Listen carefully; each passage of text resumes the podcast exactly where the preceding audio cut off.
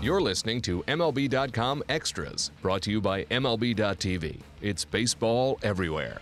Matt Waymire joined by Ian Browne, Red Sox beat reporter, as we talk Red Sox baseball today, this Thursday, October 12th. And uh, specifically, Mr. Browne, we're talking about the uh, recent managerial opening with the Old Town team, as uh, the Red Sox will soon have uh, their fourth manager since 2011. Uh, Tito Francona, that was his last year, the one year Bobby V experiment in 2012. And then John Farrell since 2013. And now Mr. Farrell shown the door as uh, the next one is going to be up. Uh, we don't know when, but uh, Dave Dombrowski and friends undergoing that process to bring in the next manager of the Boston Red Sox, who will not be John Farrell uh, in 2018. He was dismissed uh, just days after the Red Sox fell to the Astros in four games in the ALDS. Uh, Ian, I want to start with the press conference of uh, Dave Dombrowski, just engaging the fan reaction. I think that most fans had two issues uh, with Dombrowski in that press conference. I think the first one was there was virtually no transparency from him regarding exactly why he let John Farrell go. The second one, I feel like, was a rather odd statement that he said, regardless of the outcome of the Red Sox in the postseason, John Farrell was not going to return in 2018, which I find odd because most fans said then, well, okay, if they went on to win the 2017 World Series, you were going to let him go. It just seemed like a very odd thing to say. So, on those two fronts, what were your reactions to both?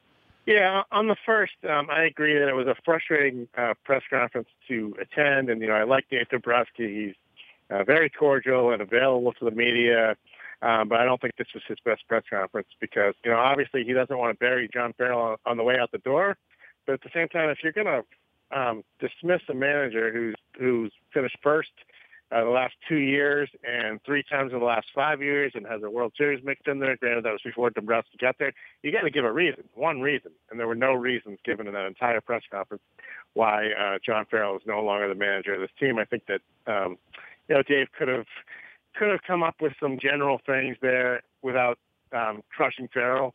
And uh, so I think it was a, a frustrating press conference for a lot of us to sort of um, take what we needed to out of it. And, you know, so I think that's the first point. As far as the second point here, the fact is, you know, I don't, I don't think that, uh, you know, that, that was a, a little misinterpretation where they said no matter what happened in the playoffs, he, he was gone. I think what Dave said was it wasn't all because uh, they lost in the first round. But uh, you, know, you told me if they had gone to the World Series, you know, that he would have been fired. I don't think he would have been. I mean, I think that um, to them, the division series was symbolic about how um, Dombrowski and perhaps ownership above him didn't feel that John Farrell was getting the most out of his roster, and it was the second straight year that the, the team won the division um, only to lose in the first round. So I think that uh, that con- that comment was maybe taken out of context a little bit, where of course you know the result had something to do with it, but again, I think to them it was maybe a microcosm of something bigger and that um, they felt that that Farrell didn't get uh, the most out of the team this year.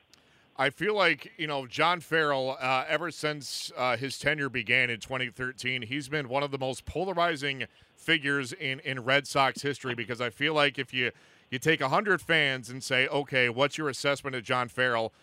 50 say he did great, 50 say he did lousy, and they'd all be correct because it's it's just one of those very odd things where you can say he did great in, in this regard, but he lacked, you know, he, something was lacking in another. And I feel like again, you know, there's no right or wrong answer here be, because there was there's so much to John Farrell in terms of what he did during the game. Maybe it was lacking there, but he was uh, he was great with pitchers, and, and there's just there's so many elements that I feel like nobody's completely right and nobody's completely wrong in assessing John Farrell. Do you see it that way?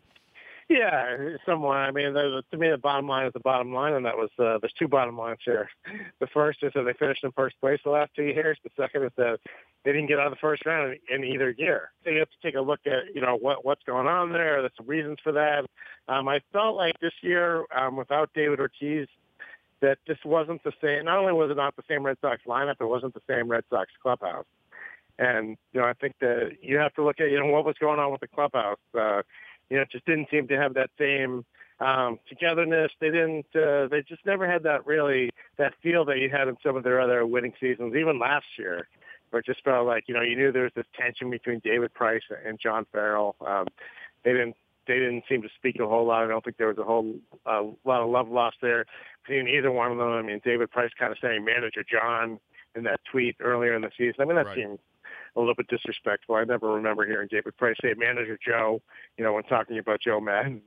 Um, so I thought that, or, you know, manager Brad for Brad Ausmus or sure. manager John for Forgiven. So I just think that, uh, you know, that was a little bit of a slap in the face. And that was, you know, and then the whole, uh, the Price Eckersley thing. And there's the whole thing that Farrell never apologized to Eck.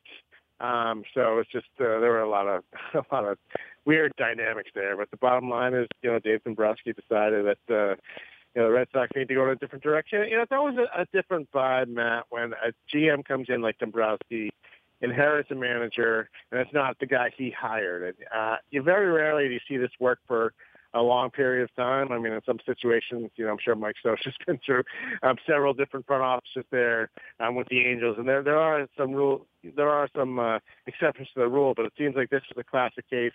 Uh, look, Matt, just look at the timing of when when John Farrell or when Dave Dombrowski took over the Red Sox. Literally, he had a press conference. They announced that he's the new president of baseball operations. John Farrell was literally in chemo treatment, I think, right. that day. So it's just it was a never a, a comfortable thing.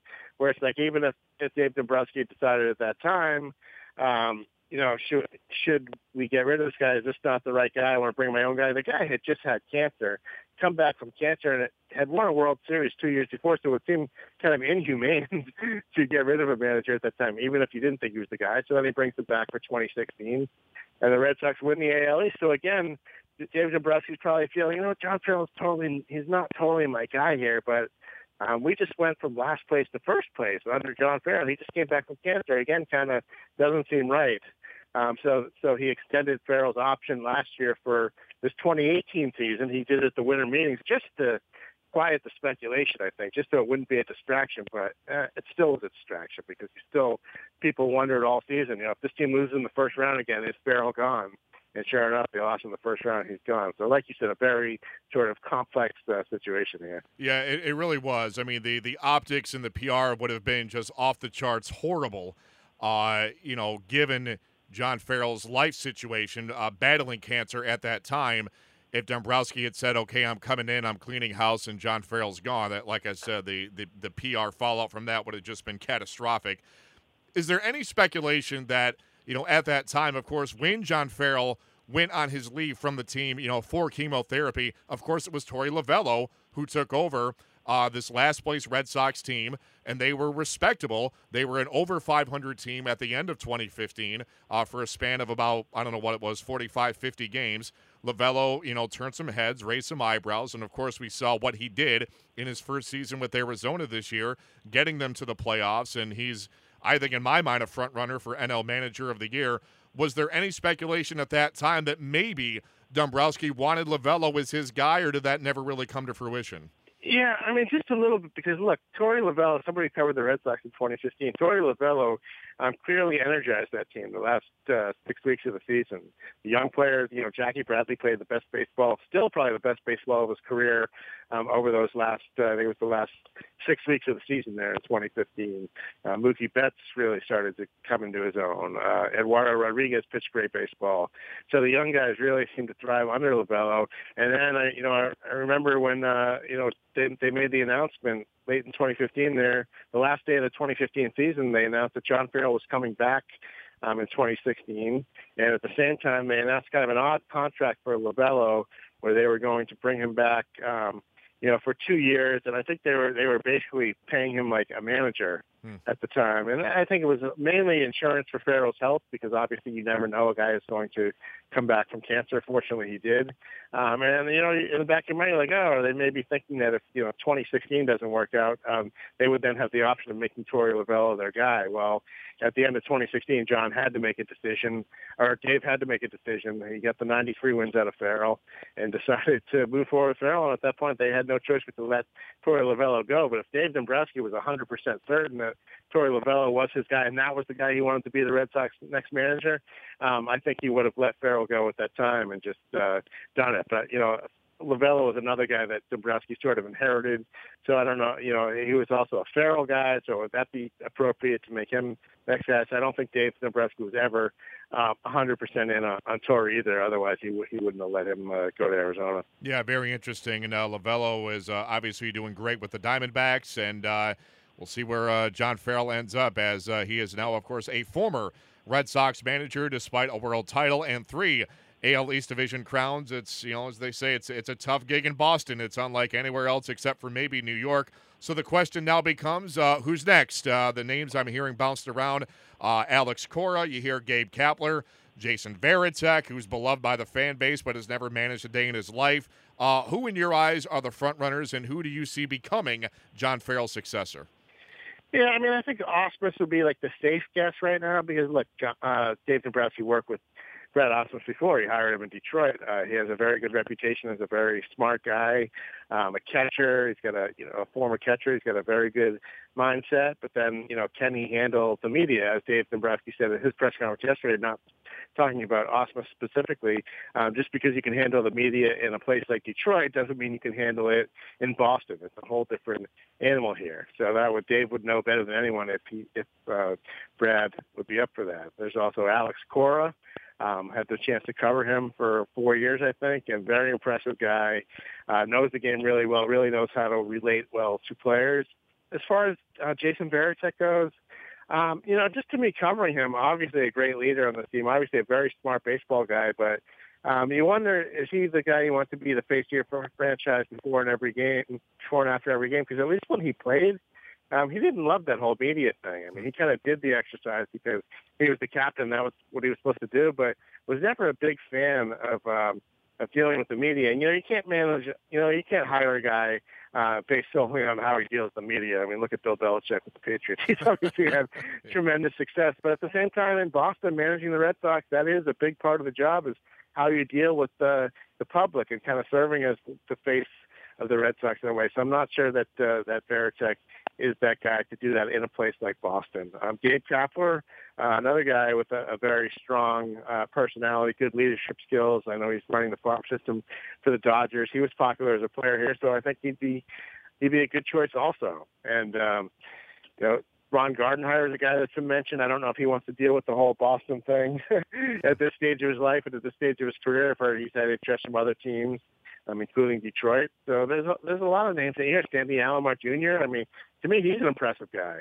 I think that Sandy Alomar Jr. I'm surprised he hasn't gotten a managerial job yet because I think that that he would be a guy who who could really handle uh, Boston and handle all the players. So I think there's some good candidates out there. It's just a matter of uh, you know which direction they go in. Yeah, so it remains to be seen uh, who Dave Dombrowski wants. But Ian, uh, who do you sense Red Sox Nation wants? Uh, you know who the the rabid fan base. Who are they pulling for right now? Yeah, and the fans are voting for Varitek. Okay, you know they, he's, he's their uh, the captain they remembered, and they they only think of Varitek. Um, you know, embracing Keith Foulke after mm. Game Four, the clinching World Series, doing the same thing with Jonathan Papelbon. They remember Jason Varitek catching four no hitters. So I think the, the expectations almost for Jason Varitek to come in here and be a savior uh, might actually be unfair because um, you know what you do on the field. It's a, it's a, it's a lot different being a catcher of a team than being a manager of a team. And Dave Dombrowski said yesterday that look, um, he's probably looking for somebody who has, um, at the very least, um, had a full season in the major leagues on the coaching staff